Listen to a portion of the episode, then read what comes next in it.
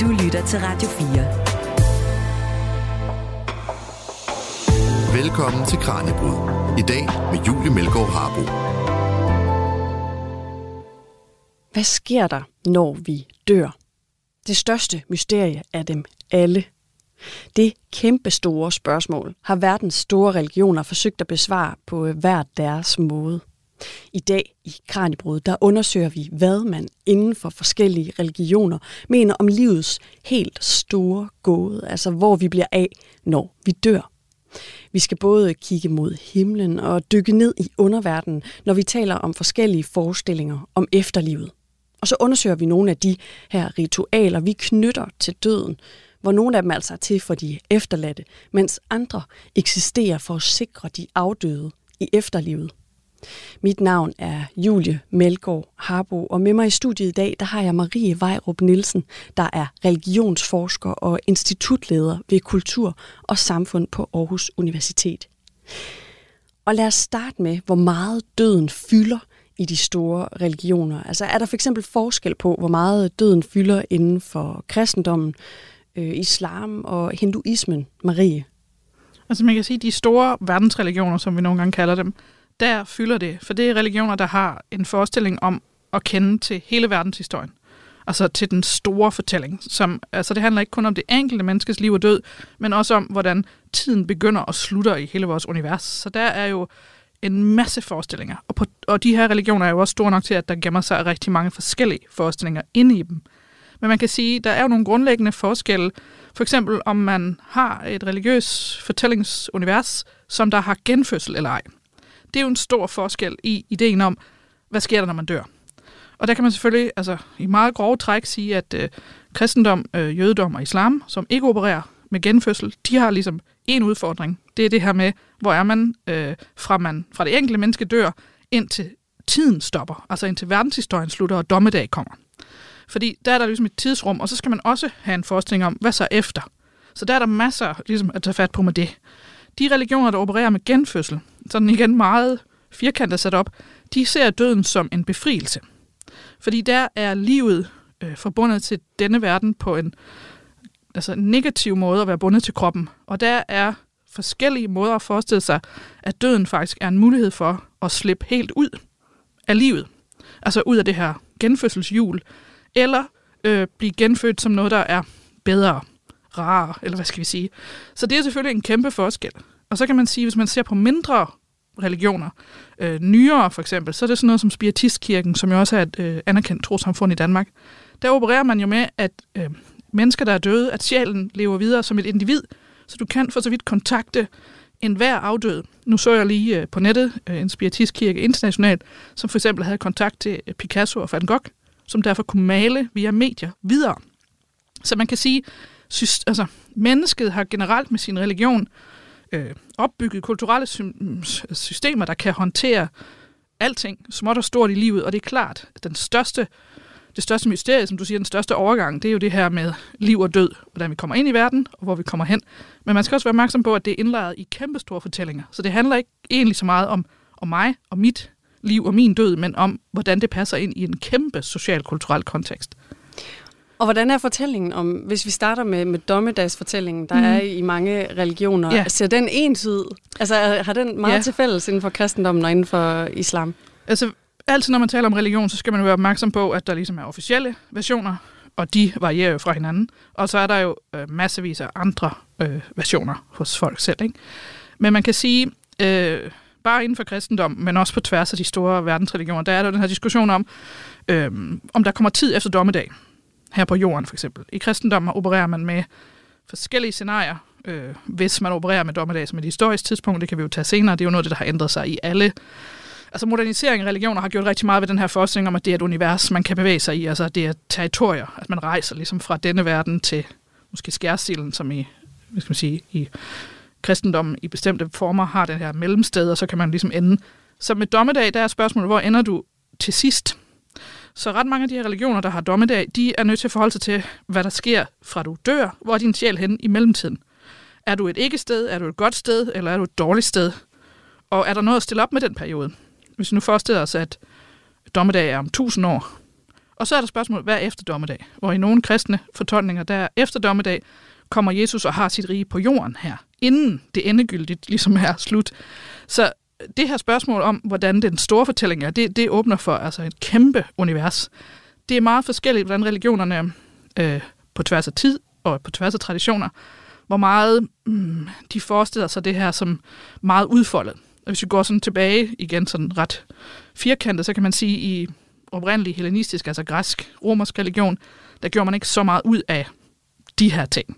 Men med de store verdensreligioner og de udviklinger hen over 100, der er det her noget af det, som der har været en kæmpe vækst at forestille sig den verden, som er større end vores, hvor liv og død ligesom skifter.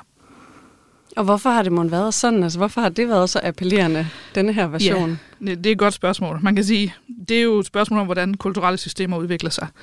Øhm, for det, altså, de store verdensreligioner er jo store verdensreligioner i dag, fordi de bliver massive kulturelle systemer. Og de vokser jo. De har jo vækst. Så der knopskyder man og får nye forestillinger, øh, mens verden udvikler sig. Øh, og det, det kender vi jo. Altså noget af det, som er... Altså det handler jo ikke kun om de religiøse systemer, det er jo simpelthen det kulturelle. Et af de emner, jeg altid har med i min undervisning, det er jo Dantes øh, øh, rejse. Altså den her rejse ned i dødsriget. Fordi den ændrede sådan eller blev en kilde til den populære kulturelle forestilling om, at himmel og helvede var steder, man kunne tage hen med sådan en rejseguide og få detaljeret blik for, hvad der sker. Dem, der bliver straffet, og dem, der bliver belønnet. Øhm, så man kan sige, generelt så er det et sted, hvor fantasien, og måske også fordi det er det her mysterie, så har menneskets fantasi virkelig løbet løbsk, når spørgsmålet er om, hvor var vi før, og hvor kommer vi hen, og hvad har det med det store billede at gøre? Har alle religioner, øh, der har de her dommedagsprofetier, også øh, idéer om paradiset og, og helvede, at går den igen? Ja, altså på en eller anden måde, når man opererer på den skala, hvor man ligesom har en verdenshistorie, der er indlejret i det religiøse system, som er ligesom lineær, starter og slutter, så, så kommer det med, at man ligesom skal have en endestation. Men det er jo en kæmpe diskussion internt i religionerne, om helvede findes, om der overhovedet er nogen, der kommer i helvede. For nogen øh, religiøse er det en helt total no-brainer, at selvfølgelig er der nogen, der kommer i himmel, og nogen, der kommer i helvede. Men i sådan den moderne, øh, nu kender jeg mest til den moderne øh, kristne teologi i Vesten, der har man jo faktisk mere eller mindre i, hvad skal vi sige, den officielle vestlige teologi, øh, for eksempel i den danske folkekirke, afskaffet ideen om, at der skulle være sådan nogle konkrete steder, eller i hvert fald sagt, at det er faktisk noget, mennesker aldrig kan få noget at vide om. Og det ser vi faktisk, når man spørger. Hvis man kigger rundt, også hvis man ligesom googler det, så vil man se, at rigtig mange ledere af religiøse samfund i Vesten, på tværs af religionerne, de siger, det her kan vi jo ikke vide noget om. Øh, det er noget, der er op til Gud i sidste ende. Det vi kan vide noget om, er livet her. Men det interessante er jo, at vores forskning om døden, og hvor vi kommer hen, har jo at gøre med livet her. Det er jo en reguleringsmekanisme, hvis vi skal sige det lidt hårdt, fordi øhm, hvordan skal jeg leve mit liv for at få det bedste mulige efterliv? Og selv hvis vi, ja, så så længe man har en idé om et efterliv, så vil det jo regulere både sådan lidt i den hårde, at det er sådan en belønning, at hvis jeg opfører mig ordentligt, kommer jeg i himlen. Men, men også generelt, så siger det noget om de sociale normer, du skal leve under. Så det er jo en, altså det er en helt grundlæggende mekanisme, øh, som har at gøre med vores liv nu, øh, og det er ikke bare sådan et eller andet forestillingsunivers derude. Det er fuldstændig afgørende for, sådan set, hvad livet er, bliver spejlet i de her dødsforestillinger. Jamen, og er det de samme dyder eller normer, normer der, der gør sig gældende inden for alle de her religioner, hvor man taler himmel og helvede? Mm. Øhm, er det ligesom de samme dyder, man skal, man skal leve op til for at finde mm. sin vej til himlen, eller er der forskel inden for religionerne? Ja, altså, der er jo masser af forskel inden for religionerne og mellem religionerne. Og man kan sige, øh, i meget stor del i kristendomshistorie har det jo været en diskussion om en afvisning af, at man kan opføre sig på en bestemt måde på jorden, så man kommer i himlen. Øh, og sådan lidt meget hårdt sat op, så kan man sige, at for eksempel i islam har man stærke idéer om meget klart, hvad der skal til for at gøre det, som Gud ønsker. I kristendommen, i hvert fald i den vestlige verden, har det udviklet sig øh, meget til en diskussion om det her med, de handlinger, man udfører i livet, kan de overhovedet påvirke Gud? De findes også i de andre religioner, de diskussioner. Fordi hvis du har en almægtig Gud, der har kontrollen over hele skaberværket, hvordan skulle det så være sådan, at fordi du er sød med nogle andre, så skal Gud ligesom indløse en billet til paradis. Det har alle religionerne sådan rimelig, de store verdensreligioner, en forståelse af, at sådan, så nemt er det ikke. Øhm, men samtidig er der i alle, øh, i hvert fald i praksis og i tænkning, hele tiden den, det her spørgsmål, hvad skal jeg egentlig gøre øh, for at komme i paradis? Men jo også et endnu større spørgsmål, hvad er det? Altså, hvad er, altså, hvad, hvad, hvad tilstand er man i? Kristendom diskuterer man jo ekstremt meget, om man er sig selv, altså et identificerbart individ, på den anden side af døden. Øh, og hvad er modsætningen til det? Jamen det vil jo være, at du ligesom bliver opslugt i en eller anden form for, hvad skal man sige, sjæle-univers, hvor du ikke længere kan genkende, altså hvor du ikke kan finde dig selv. Og det var jo meget i den moderne teologi, der var man meget hård ved folk, der troede, at man, altså man kan sige, det som det handler om, det er, hvor meget af den, det sociale liv fortsætter efter døden. Altså, hvor meget er du dig selv, hvor meget kan man kommunikere med de døde, og hvor meget kan du påvirke deres liv. Altså begge veje. Mm. Og det har været en kæmpe diskussion. Så der, så der er, altså det er virkelig en stort øh, univers at bevæge sig ind i, når man prøver at se på, hvad er det for nogle forestillinger. Men de handler alle sammen om, egentlig grundlæggende om, hvad, altså, hvad vores liv har, altså hvad det er for nogle værdier, der egentlig skal styre det liv, vi har nu med hinanden. Ikke? Og i de religioner, hvor der så er, øh, hvor der er genfødsel, mm. øh, hvad er det, man kan opnå her, hvis man, øh, hvis man opnår ikke at blive genfødt, yeah. som jo er målet? Yeah. Hvad er det så, der kan ske, hvis man når yeah. hertil? Så, så kommer man ligesom hjem igen, kan man sige, til der, hvor man er ren sjæl, eller hvad skal vi sige for nogle ord, altså hvor man ikke, øh, hvor man ikke er tynget af øh, kroppen og den her verdens ligesom, materielle, ja, negative tyngde. Altså hvor man ikke har behov, man er, har ikke øh, sexlyst, man er ikke sulten, man har ikke alle de her ting, man er frisat. Så det er jo en eller anden form for, hvad skal vi sige, sjælelig, fri, øh, åndelig eksistens på et meget højere sådan åndeligt eksistensniveau. Men har man stadig identiteten med her? Eller er man ligesom, du talte om før, en del af en eller anden øh, ja. større enhed? Ja, ja, ja det, det er jo svært, fordi det der identitetsbegreb er meget sådan et vestligt. Øh, så når vi lægger det ned over de andre... Øh, jeg opfatter det i hvert fald ikke, øh, når jeg siger, at det, at det er så vigtigt, at man er sig selv. Det er faktisk for at slippe for det jo. Slip for egoet, slip for at være menneske. Ikke? Altså, altså slip for at være i den forfærdelige eksistens. Øh, det er jo ikke sådan nødvendigvis, alle tænker inden for de religioner i hverdagen, men det er i hvert fald det, systemet prøver at sige. Det er derfor, du skal ud af det. Så i nogle religioner er der efterliv, og i nogle er der øh, en dommedag på vej, eller et himmel, eller mm. et helvede. Mm. Og i spiritistkirken, mm. der lever man nogle bare videre som, ja. som meget sig selv. Ja. Er der nogle religioner, hvor det simpelthen bare slutter sort? Mm. Der sker ikke noget. Døden er det endegyldige. Altså, det er jo et godt spørgsmål. om. Altså, det, den biologiske død i de religioner, som ligesom interagerer med den moderne verden og moderne naturvidenskab, der forholder man sig jo faktisk ret meget til det spørgsmål. Hvis vi ser religionshistorisk på det, så er det nok mere et spørgsmål om, at der har været mange religioner, som ikke, altså det ikke var et vigtigt spørgsmål. Og det var ikke det, der fyldte i religionen. Der er for eksempel en meget sådan, næsten karikeret idé om, at man ligesom vender tilbage til naturen, og det er ligesom kredsløbet. Så der er ikke nogen grund til at, at tænke alt muligt øh, kæmpe kontinenter, som man jo faktisk gør, altså det er paradis og helvede og skal, altså opfinde ligesom geografier, som ikke eksisterer her, at man ligesom er en del af eller hvad skal jeg sige, naturens kredsløb. Øh, men ideen om, at det er slut og meningsløst, det, det ligger ligesom ikke til religion. Altså religions funktion er at skabe en meningsfuld fortælling om, øh, hvor vi kommer fra og hvor vi er på vej hen, selv hvis det er i et lille kredsløb og ikke sådan et tusindårigt kæmpe fortælling om hele universet. Og der er ikke nogen religioner, der har beskæftiget sig med det meningsfulde i, at vi netop måske er en del af et biologisk kredsløb øh, på jorden. Jo, jo. Det er der meget, men det er jo så også, altså det er så er det heller ikke slut. Nej, det er altså, rigtigt. Så, så, og man kan sige, det findes jo også i masser af nye, hvad vi nogle gange kalder nye religiøse bevægelser, eller hvis vi laver sådan lidt crossover til sådan, ja, spirituelle bevægelser, så er det jo tit den der, at mennesket er en energi, som der ligesom vender tilbage til kosmos og kan dukke op igen et andet sted. Så der er jo selvfølgelig masser af den slags forestillinger, og for øvrigt også i, i græsk filosofi og andre steder forestillinger om, at der ligesom er en eller anden form for gnist ind i mennesket, som hører til en eller anden ur, øh, gnist eller lys, ikke? Og, og så bliver fanget i verden og frisat igen og sådan nogle ting. Altså, så, så, altså det er, altså man kan sige, fantasien har ikke nogen grænser, når det gælder menneskets prøve at forstå det her øh, forfærdelige ved at tænke over sin egen eksistens afgrænsethed.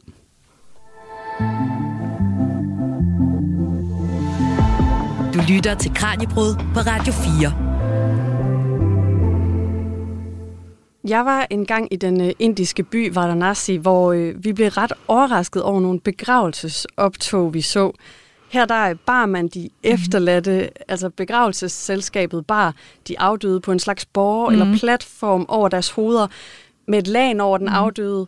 Øhm, et optog, der gik gennem gaderne mod bredden af Gangesfloden, hvor den døde så skulle øh, brændes, mm. og asken altså kunne ligges ved Ganges. Mm. Øh, og jeg fandt efterfølgende ud af, at det er noget, man gør, fordi man inden for hinduismen mener, at sjælen på den måde, altså mm. Vil blive transporteret direkte til himlen, Ja. og så undslippe den her evige mm. Cyklus af genfødsel, som vi også har talt om. Og det er jo altså ret forskelligt, hvordan vi markerer døden, mm. Og hvordan begravelser de ser ud inden for forskellige kulturer og Ja. religioner, øh, og hvorfor det ser sådan ud. Mm. Her var grunden, at så kunne man komme direkte til himmel og undgå genfødsel. Mm-hmm. Så Marie, hvilke former for begravelse er de mest brugte mm. Mhm. inden for de her større religioner? Altså hvis vi ser på tværs af hele religionshistorien, så det og kulturhistorien, så handler det om, levende mennesker har brug for at vide, hvor de døde er. Og de har brug for at vide, hvor de døde kroppe er. Og de har brug for at være sikre på, at de har gjort alting rigtigt i forbindelse med den overgang. Det tror jeg, øh, det vil jeg godt lægge ud på bloggen og sige, at det finder vi af, på en eller anden måde i alle religiøse og også sekulære kulturelle systemer, der handler om det. Så kommer spørgsmålet om, hvad er så den rigtige måde at skaffe sig af med kroppen på, eller placere den det sted, hvor vi så ved, at vi har gjort det rigtigt. Det er jo også forbundet med forestillinger øh, om efterlivet, men det er jo også forbundet med spørgsmålet om, hvor farlig er afdøde. Øh, både som døde kroppe, altså hvor urene er de, øh, men også om, hvis man nu gør noget forkert, hvor stor er risikoen så i det kulturelle system, du lever i, for at de vender tilbage og hjemsøger dig, eller straffer dig, eller på en eller anden måde forbander dig. Det er jo en, en, en grundtanke, hvis ikke man får øh, vist den rette respekt. Så man kan sige, alle har den her idé om, hvor de skal være henne bedst. Så er der jo det her med, begraver man i jorden, eller brænder man? Det er jo også en stor forskel. Øh, var en stor forskel. Vi kan jo simpelthen se i Danmark, i folkekirken, øh, eller i de hele taget i mange af de kristne kirker, var meget imod afbrænding, netop fordi det var noget forbandt med andre religioner, som for eksempel hinduismen. Det var ikke. Og fordi at i opstandelsen havde man officielt en forestilling om, at når opstandelsen kommer, hvor alle øh, døde ligesom opstår, eller i hvert fald alle dem, som ligesom kommer med, så skal de ligge den rigtige vej, og så rejser de sig, og så kommer de ligesom med Jesus. Og hvis man har brændt dem, så, så kan kroppen ikke genopstå. Det er jo selvfølgelig, ja, det er jo på det akademisk, ikke? fordi kroppen er jo uanset væk. Men altså kan man ikke blive begravet øh, på den rigtige måde. Så derfor var der modstand mod. Men i dag er det jo omkring 80 procent øh, i den danske folkekirke, som der bliver brændt. Så der sker også nogle, altså, der sker rigtig mange forandringer i, hvad ideen er om den rigtige måde at gøre det på. Øh, Så det hænger selvfølgelig sammen med det her med, hvad er grundfortællingen i den religion og kultur om, hvordan man gør det rigtigt. Som du siger, Gangesfloden, alle de her ting, som ligesom hører med.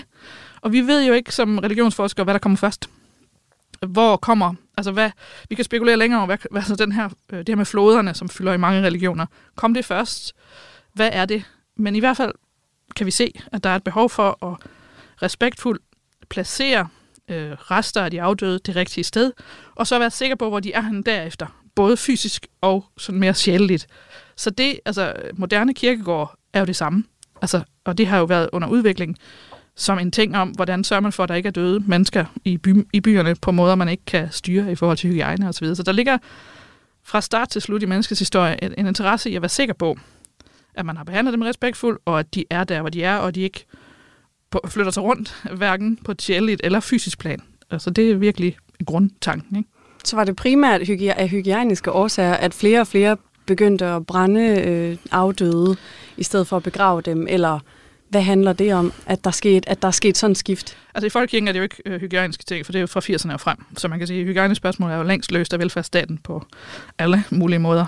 Øhm, det er et godt spørgsmål, hvorfor skiftet sker så drastisk i Danmark, fordi det faktisk var først noget, man ikke gjorde, og så var det noget, man sådan forsøgte at få folk fra, ved at hvis man blev brændt, så kom man på de ukendtes grav, og så skiftede det. Øh, jeg tænker, der er mange praktiske ting. Et urnegravsted er nemmere, det er billigere, der er noget frihed i det, øh, men der er også noget mindre voldsomt. Selvfølgelig ikke i selve tanken om, at folk bliver brændt, men i forhold til at hejse en kiste ned i jorden og se den jord blive smidt, så er det noget andet øh, at placere en urne og så videre. Jeg tror, der er mange forhold, men der er også økonomiske forhold øh, og praktiske forhold. Og der er jo også, øh, man kan sige, for de meget klimabevidste, er der jo også øh, simpelthen, altså det er øh, giver en anden, øh, et andet impact. Men det er klart, det er en kæmpe forandring, fordi arkeologer for eksempel, de, øh, historisk er det jo ikke så godt, hvis man brænder. fordi man kan sige, rigtig meget af vores arkeologi, som fortæller os om menneskets kulturhistorie, er jo at finde grave.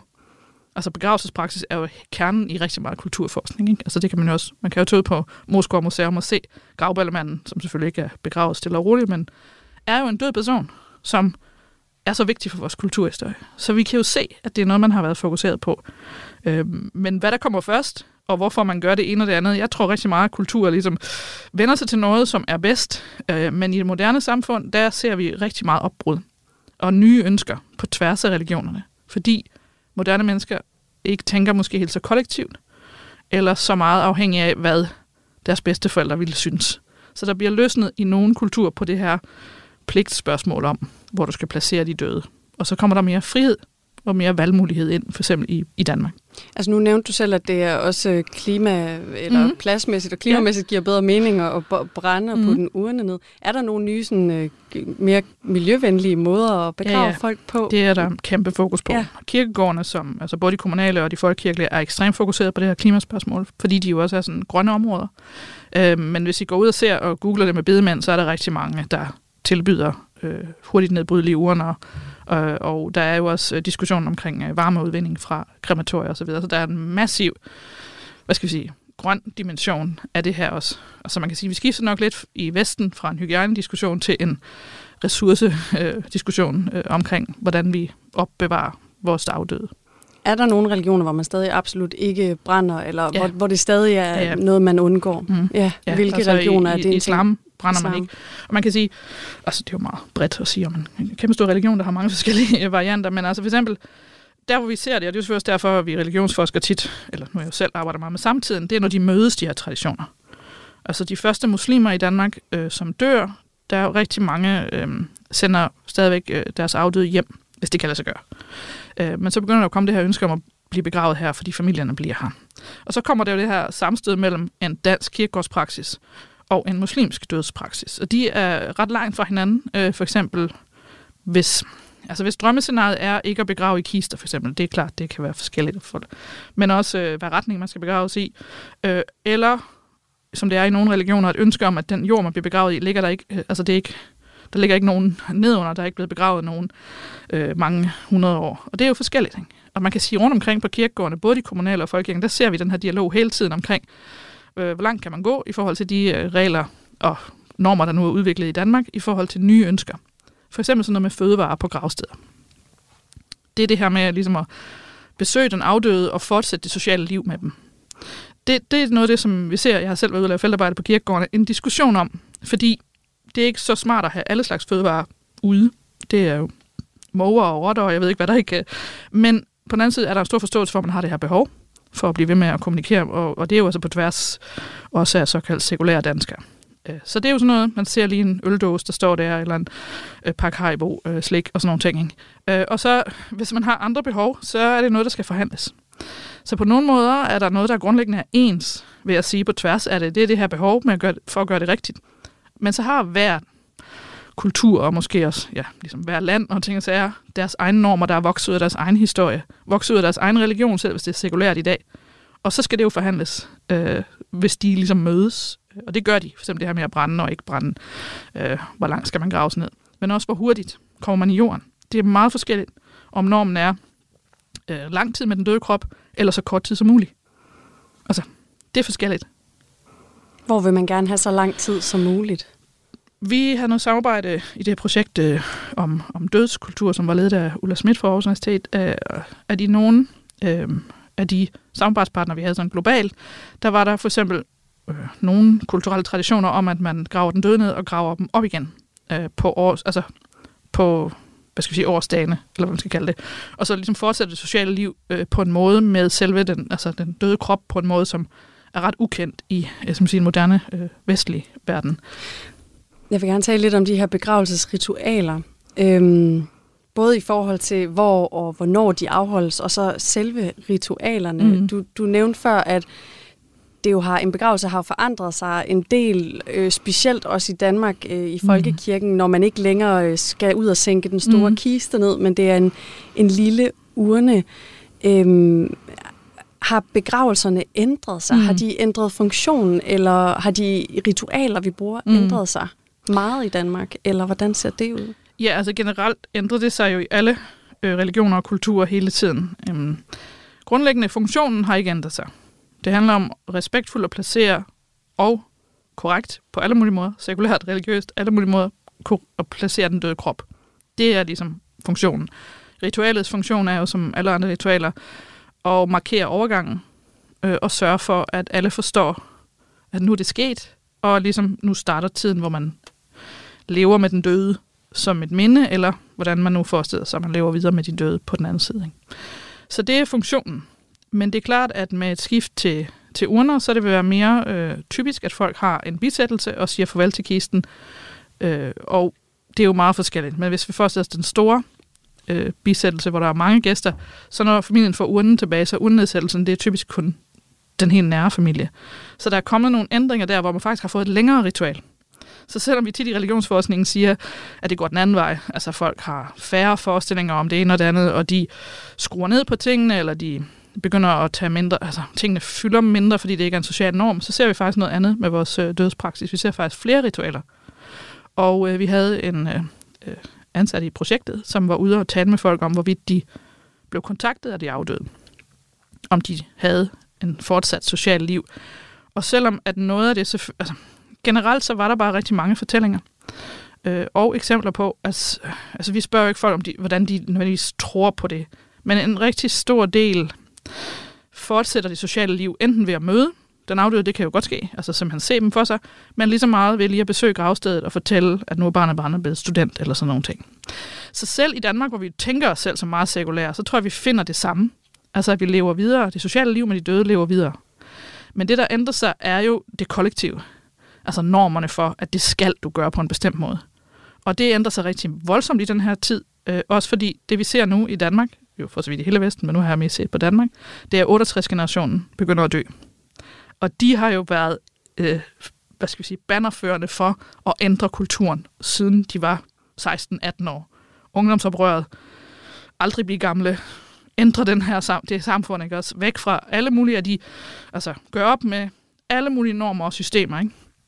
Og når de dør, som de gør nu, så påvirker det også øh, forestillingerne om, øh, altså hvordan man begraves. Så vi ser en kæmpe mangfoldighed øh, vokse frem, men inden for rammerne af nogle traditioner. Og det er det, jeg synes er spændende, det er, at der er nogle genkendelige ting på tværs af tid og sted. Og inden for det kan folk godt tydeligvis vise nogle forandringer. Men alle har stadig brug for det her med at vide, at de har sagt farvel på den rigtige måde, og at de døde er det rigtige sted. Men det kan så godt være, at det rigtige sted er at være drysset ud ved havet ved sommerhuset. Eller øh, aske tatoveret ind i huden.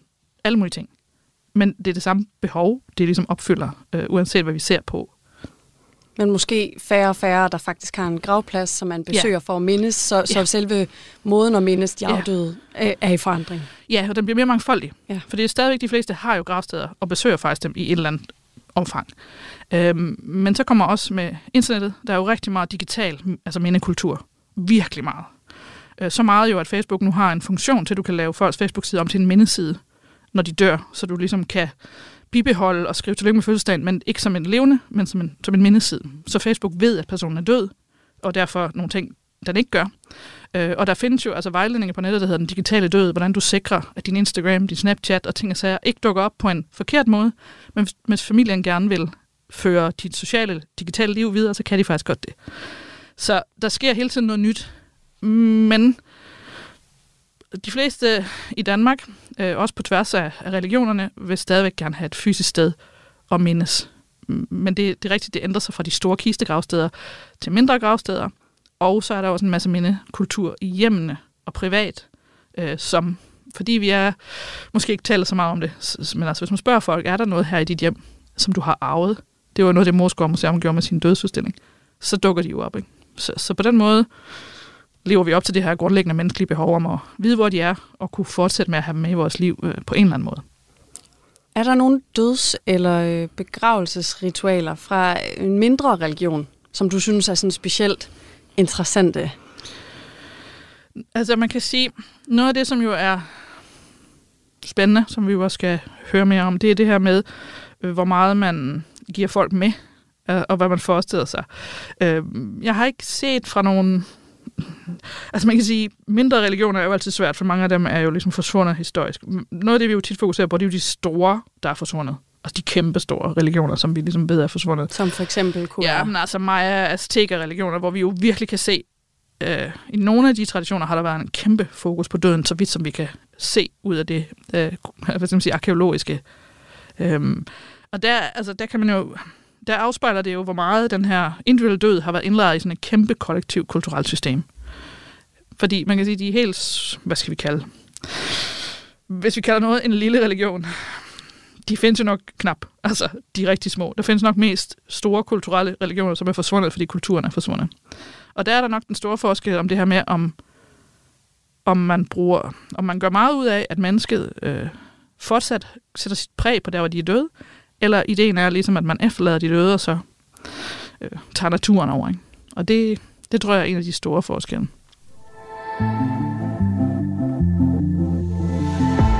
Du lytter til Kranjebrud på Radio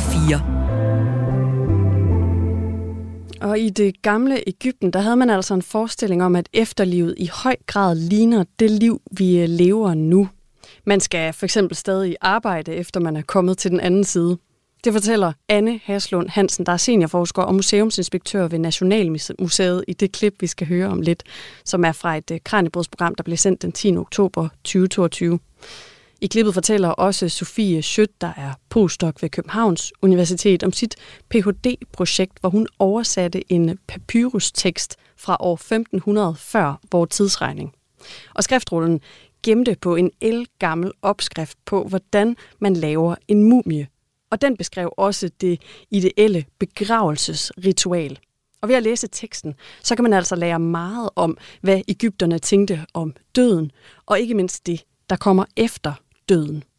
Det, der er ret interessant ved, øh, ved den her tekst for eksempel, er, at, øh, at igennem hele teksten, der bliver den afdøde ikke kaldt, altså de snakker ikke om kroppen, eller sådan, øh, altså, øh, øh for det er der ellers et, et ord for på oldegyptisk, men de snakker om en arch, det vil sige øh, en person, en afdød person, som, så Ægypterne mente, at når man døde, så kom man ned i underverdenen, så skulle man gennemgå nogle prøver, kan man sige øh, heriblandt øh, det, der hedder hjertevejningsprocessen, hvor man ligesom skulle øh, øh, bestemme, om, om den her person havde levet et, et, et godt og, og retfærdigt liv, kan man sige.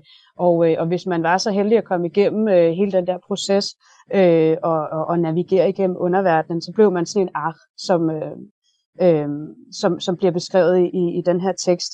Og det, der er lidt interessant, er, at vi ved fra, fra andre tekster, at altså, det er jo først, når du bliver begravet, at du kommer ned i underverdenen og skal gennemgå det her. Så det vil sige, det er først efter hele mumificeringsprocessen. Øhm, så det, at den her tekst den bliver ved med at, at, at, at, at omtale den her person som en ark, an, øh, antyder på en eller anden måde, at lige så snart du bare starter på det her mumificerings, øh, altså den her proces, så, så, så er det øh, altså en selvfølge, at du kommer igennem det her hjertevejningsritual. Øhm, hvilket sådan, altså det antyder, at, at, at bevarelsen af kroppen havde en kæmpe stor betydning øhm, i, øhm, i den her sammenhæng. Øhm, men, øhm, men, men Ægypterne mente jo, at, at, at en person øh, bestod af mange forskellige dele. Blandt andet så var der kroppen, men der var også øh, det, man kan kalde for sådan, der minder måske lidt om vores sjælebegreb, Øh, men der er, der er sådan flere andre øh, øh, øh dele, som, som mennesket bestod af, og de skulle alle sammen ligesom øh, øh, igennem en eller anden proces efter døden, og så skulle de ligesom samles igen på en eller anden måde. Øh, og, og præcis hvordan øh, det her samspil var, det er, sådan, det er ret svært at forstå ud fra det tekstmateriale, vi har. Men øh, så de havde sådan nogle meget, meget avancerede forestillinger om præcis, hvad det var, der, der skete efter døden. Ja, for det lyder som om, at forholdet mellem døden og livet var ret kompliceret hos Ægypterne, kan, kan jeg næsten høre på det hele. Altså, var døden mere en overgang fra et liv til et andet liv for Ægypterne?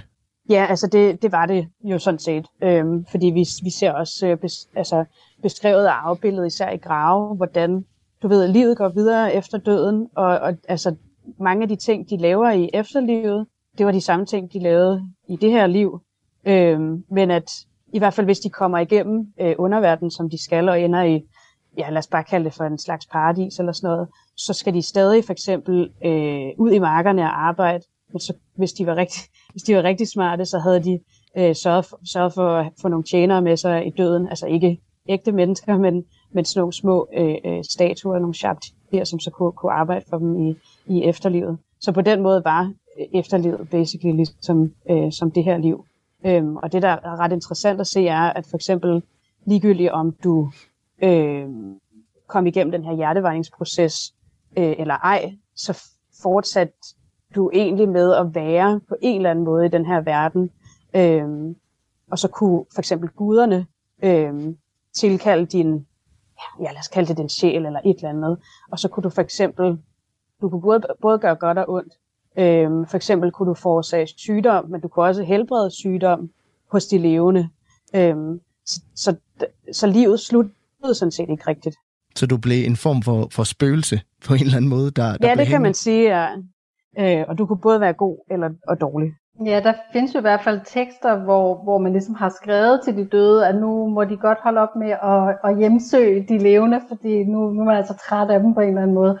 Øhm, og vi skal jo også forestille os, at mumien er en del af en meget større sådan, tanke om, at man ikke vil glemmes på en eller anden måde. Altså gravene er jo dekoreret med billeder af den døde, og der er tekster med den dødes navn på. Og meningen er sådan set, at, at de er forskellige garantier for noget, sådan som jeg forstår det i hvert fald, at hvis det ene ligesom glipper og forsvinder, så kan man leve videre igennem et andet element. Og derfor åbner man også munden på statuer af den døde, for at den ligesom kan blive levende. Så kan, kan man leve der, kan man sige.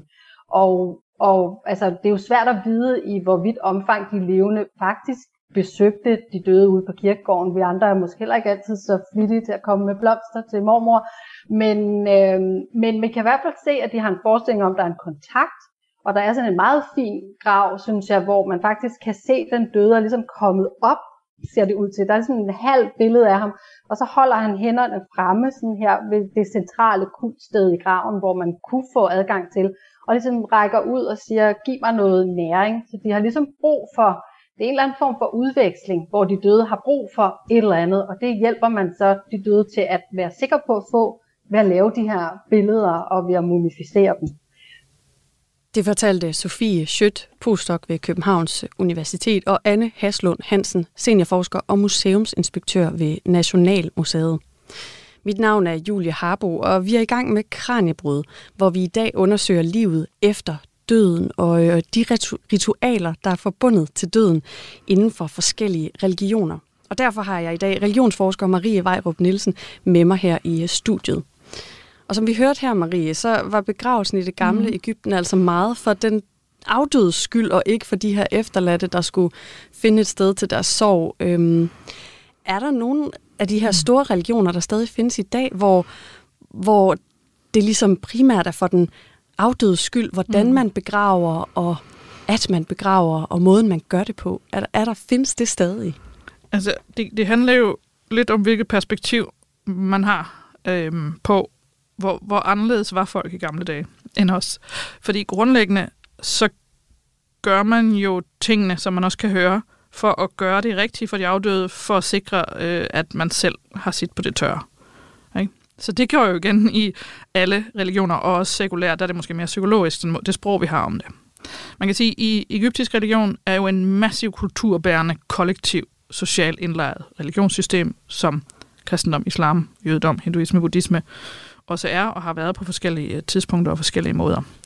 Øhm, men det er klart, at for eksempel i kristendommen, der er det ikke en idé om, at man øh, fra man dør, lever et det samme liv øh, ind til dommedag, for eksempel. Man er ligesom sat på pause, islam, jødedom, sat på pause. Øh, så der er en forskydning der. Øh, der er jo selvfølgelig også i, det, i, i hele moderniteten en psykologisering, eller hvad vi skal sige, hvor man går væk fra, øh, Øh, i højere og højere grad går væk fra at forestille sig så mange, så mange detaljer om efterlivet for den døde, og mere fokuserer på sorg. Øh, altså det er jo hele den psykologiske fokus på menneskets, den sunde sorg og den usunde sorg og så videre, som vi ser i det 20. århundrede. Øh, men jeg vil nok sige, at uanset hvad, så vil nok være min holdning, at mennesker til altid har gjort det her for de levende skyld. Men det er klart, at der har været en kæmpe stor forskel på, hvor meget tid man skulle bruge, og hvor meget energi og hvor meget forskningsevne man skulle bruge på at finde ud af, hvad er det rigtige at gøre. Fordi det her handler jo om, hvad de har puttet med i begravelsen. Og det handler om mumificering. Alting, ting, der sker på den her side. Øhm, og det handler også om at undgå at blive øh, straffet af afdøde familiemedlemmer. Altså hele det her med, øh, hvad skal vi sige, forfædrereligion, som jo ligger øh, kan man sige, i mange religiøse systemer, og ellers er blevet sådan integreret eller lidt skubbet over til en side i de store andre religioner, det, det er jo det. Altså, har man respekteret forfædrene rigtig nok til, at de på den anden side af døden ikke forårsager problemer for de levende. Men det er klart, der er kæmpe forskel, når vi går ned i detaljerne. Øh, for eksempel det her med mumificere er jo en, et meget voldsomt eksempel på det, vi talte om før, om at forsøge at holde fast i kroppen så lang tid som muligt. Det findes jo hverken i begravelse eller når man brænder jo overhovedet. Øhm, så i de store verdensreligioner, der forsøger man ikke at holde fast i kroppen så lang tid som muligt. Fordi det er ikke en god ting. Men det er jo tydeligt i egyptisk religion, var det faktisk en god ting. For de skulle bruge den på en eller anden måde. Ikke? Men det, der er, altså, man sige, alt andet lige interessant, det er det her med, hvad man putter med. Øh, fordi det har jeg spurgt om, og det har man jo talt om. For eksempel, hvad putter man med i kisten? Øh, eller ved urnenedsættelse, hvad bliver lige lagt med ned? Og når man taler med, med folk, der arbejder på kirkegården eller bedemænd, så er det jo det samme. Det er en fortsættelse af det sociale liv. Øh, altså, et af de spørgsmål, jeg stillede i mit spørgsmål, det var det her med, om man må tage hunden med på kirkegården. Øh, og der er jo folk, som ligesom altså hvor hunden er med hen og besøger graven og sådan ting. Så der er masser af små eksempler, men det er klart, det er ikke et kæmpe kollektivt system som i Ægypten, hvor det, hvor det var altså, gennemsyret hele forståelsen. Og hvis du valgte noget andet, så gjorde du forkert. Men altså, jeg vil sige, alt hvad vi gør, fordi hvorfor ellers? Hvorfor bruge tid på at vælge, hvilken kiste folk skal begraves i? Altså, hvorfor bruge tid på, øh, hvilke sange, der skal synges i kirken?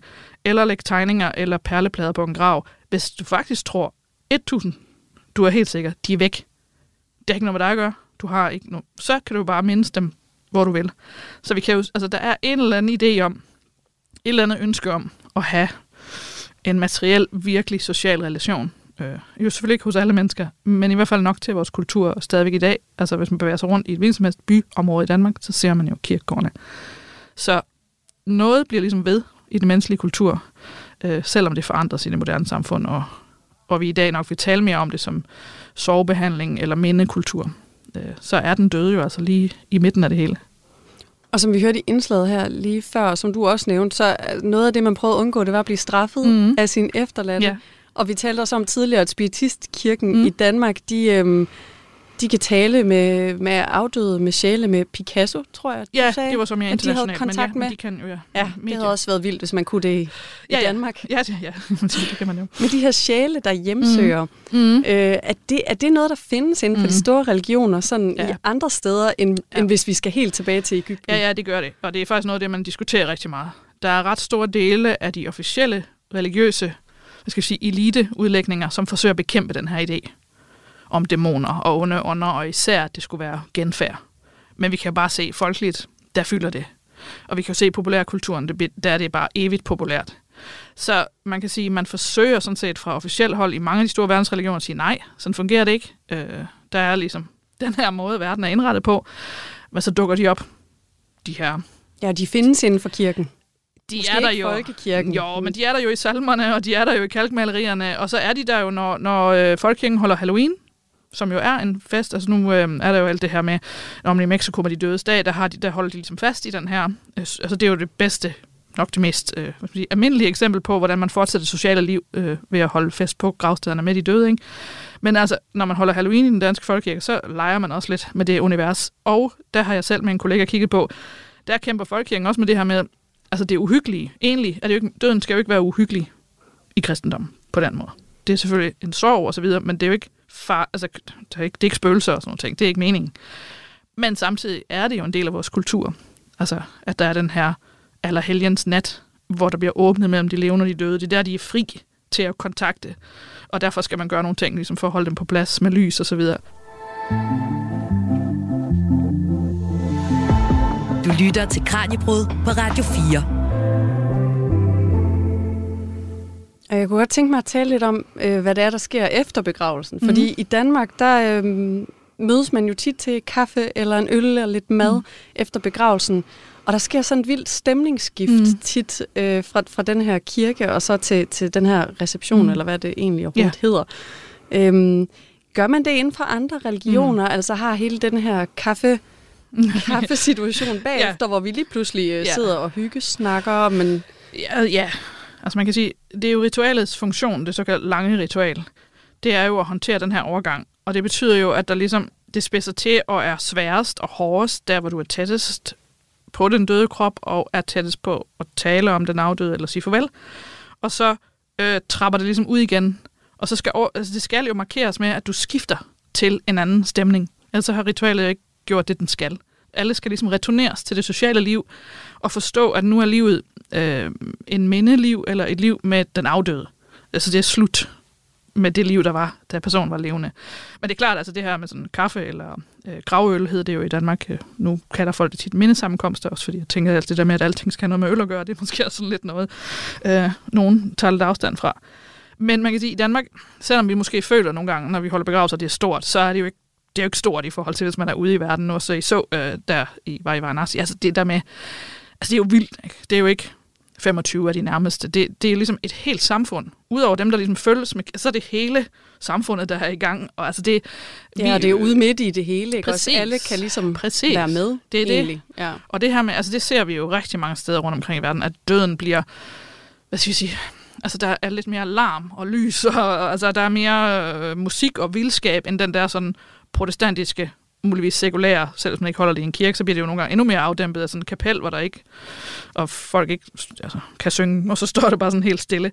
Så altså, det er rigtigt, at i nogle dele af verden som vores, der er det relativt afdæmpet, men vi går igennem de samme, og vi har brug for, tænker jeg, nu er jeg jo ikke psykolog, men det virker, ritualet viser i hvert fald, at vi på en eller anden måde har brug for at skifte til, at nu mindes vi, og der må man godt også fortælle nogle sjove historier, eller komme nogle andre dele af folks liv, øh, end det der sådan højstemte der lige er der, hvor det er aller værst, eller hvad man skal sige. Og så er der nogle religioner, hvor man, øh, hvor man skal være åben, altså skal sidde og åbne sit hus mm. for ja. alle, der vil ja, ja. komme ind. Altså for eksempel i jødedommen, hvor ja. man har en shiva. Ja, ja hvor der er altså minde tid, hvor ja. man ligesom ved, at nu kan man komme. Hvor længe ja. er det en shiva, den varer? Kan det er et godt spørgsmål. Er det en uge måske? Ja, det kan det. Men måske du bliver meget vrede over, jeg kan huske. ja. Fortæl, hvad det er, en shiva går ud på, så ja, dem, der ikke ved men det. det er jo præcis det her med at have en, et, et, et socialt rum, hvor man sidder, altså den helt nærmeste familie sidder i, i sorg, og så kommer man forbi og viser sin respekt. Så det er jo en sørgeperiode, og det har man jo i de fleste kulturer. I sådan vores lidt effektive øh, skandinaviske verden, der vil jeg sige, at sørgeperioder er jo noget, vi faktisk ikke rigtig giver hinanden. Og det er måske, øh, altså det er jo virkelig noget, det religion har kunnet. Det er at sige, de her mennesker er berørt af døden. Så der skal I opføre sådan her sammen med dem. Hvor nu er det jo sat fri. Ikke også? Så, så Shiva er jo et godt eksempel på en kulturel måde at styre øh, og have lov til at have plads til. Altså, du skal ikke på arbejde. Du er i sorg. Og det der med at opleve den der fuldstændige passivitet, sådan så glæden over, at du får lov igen, den også kommer. Altså, når sorgen er slut, så er du til gengæld også, så har du oplevet det der altså, fuldstændig stillestående liv med afskeden. Og så oplever du, okay, nu bliver livet sat fri igen. Så det med at systematisere det og give de der rammer, det har jo i hvert fald klart en funktion at signalere til andre, men også til en selv. Nu har du gjort det rigtigt. Nu har sørgeperioden været. Ikke? Og det er klart, at det, der, det flyder det lidt mere i, i sådan... Altså, og det gør det for så vidt også i kristendommen. Altså, folkekirken er jo ikke, har jo ikke officielt... Altså, vi opererer jo ikke med det her med, ja, med soveuger og sådan nogle ting, andet som sådan er uformelt. Men det er klart, en af de ting, som jeg, jeg kan huske, der blev spurgt, det er det her med landesorg. Ja, det findes jo faktisk. Og det så vi jo i England, da dronningen døde. Mm. Og også spørgsmålet om, kan man det i et moderne samfund sige, nu sidder I alle sammen, siger jeg ikke også nu, nu hele, som samfund, nu stopper hele I. England. Ja. ja. Og hvad hvis jeg er ligeglad? Altså hvad hvis det ikke har noget med mig at gøre? Så den, det ideal, som Shiva viser, øh, det, det er jo meget tydeligt noget, som er en provokation ind i sådan et moderne samfund på nogen måde. Men jeg kan, altså, meningen i det øh, er jo ret klar. Øh, og altså, jeg har også været i kristne kulturer, som har gjort de her ting, altså haft sørgeuger. Øh, da jeg selv boede i, i Chicago og læste derovre, øh, hvis der var nogen, der døde i det der lille community, så var der simpelthen sådan en plan for, hvem der lavede aftensmad til familien. Og så stillede man det bare, og man snakkede ikke med dem, og så var der simpelthen sådan 14 dages, var du sikker på, at du ikke skulle lave mad. Og det er selvfølgelig sådan, altså, men det er jo sådan ligesom en, en version af det, i stedet for den der sådan, åh, oh, total berøringsangst, øh, hvad gør vi? Ikke også? Altså, så så det, det, det er klart, at når vi ser på religion og kultur, så er det faktisk en af deres stærke sider, det er at håndtere den her øh, sorg og overgang øh, for de levende. Så det er jo måske noget af det, som øh, kulturkristne de faktisk kunne stå og mangle. Sådan et sted, hvor man har svært ved at snakke om sorg, og snakke om det at miste, mm. og Mhm. snakke om døden. Ja. Det er det her ro til at, til at lande Ja. i sin sorg. Ja, og at det er kollektivt og socialt, fordi vi har masser nu vækst i sorggrupper, og øh, rigtig meget fokus på det faktisk. Øh, unge, altså der er virkelig meget fokus i samfundet på det, og hjælp. Men den der kollektiv sociale accept af, at man er et andet sted, når man har mistet, den, den har vi ikke. Øh, Så det er selvfølgelig interessant at se, øh, og det er også det, der er sjovt ved at dykke ned i andre kulturer, at se, hvilke forskellige løsninger, der er, som egentlig jo handler om at få markeret, at et menneske er dødt, og at der er nogen, der lever videre med det. Og det kan man ikke bare lige ignorere eller forsøge at ligesom, komme udenom på en eller anden akavet måde. Det bliver ordene for i dag. Mange tak, fordi du har lyst til at være med, Marie Vejrup Nielsen. Jamen tak, fordi jeg måtte. Hvis du har lyst til at lytte til flere afsnit af Kranjebrud, så kan du altid finde alle vores programmer i din foretrukne podcast-app. Du skal bare søge på Kranjebrud. Mit navn er Julie Harbo. Tak fordi du lyttede med. En kendt dansker er død i en time. Altså, det ville være skrækkeligt, hvis jeg vidste, noget skulle være for evigt. Men først skal de spise et måltid, som var det deres sidste. Så kommer, kommer desserten. Så kommer den altså. Ej, fuck, hvor er det voldsomt. Og, øh... og altså, hvorfor, Anna? Hvorfor? Altså, jeg aner det ikke. Sammen med vært Lærke Kløvedal taler de om døden, maden og alt derimellem. Men fjordrejer, det er barndom. Det er gode stunder med min far. Det er noget af det eneste, jeg har haft med papa. Lyt til det sidste måltid i Radio 4's app, eller der, hvor du lytter til podcast. Æret være hans minde. Radio 4. Var det det? Det var det. Ikke så forudsigeligt.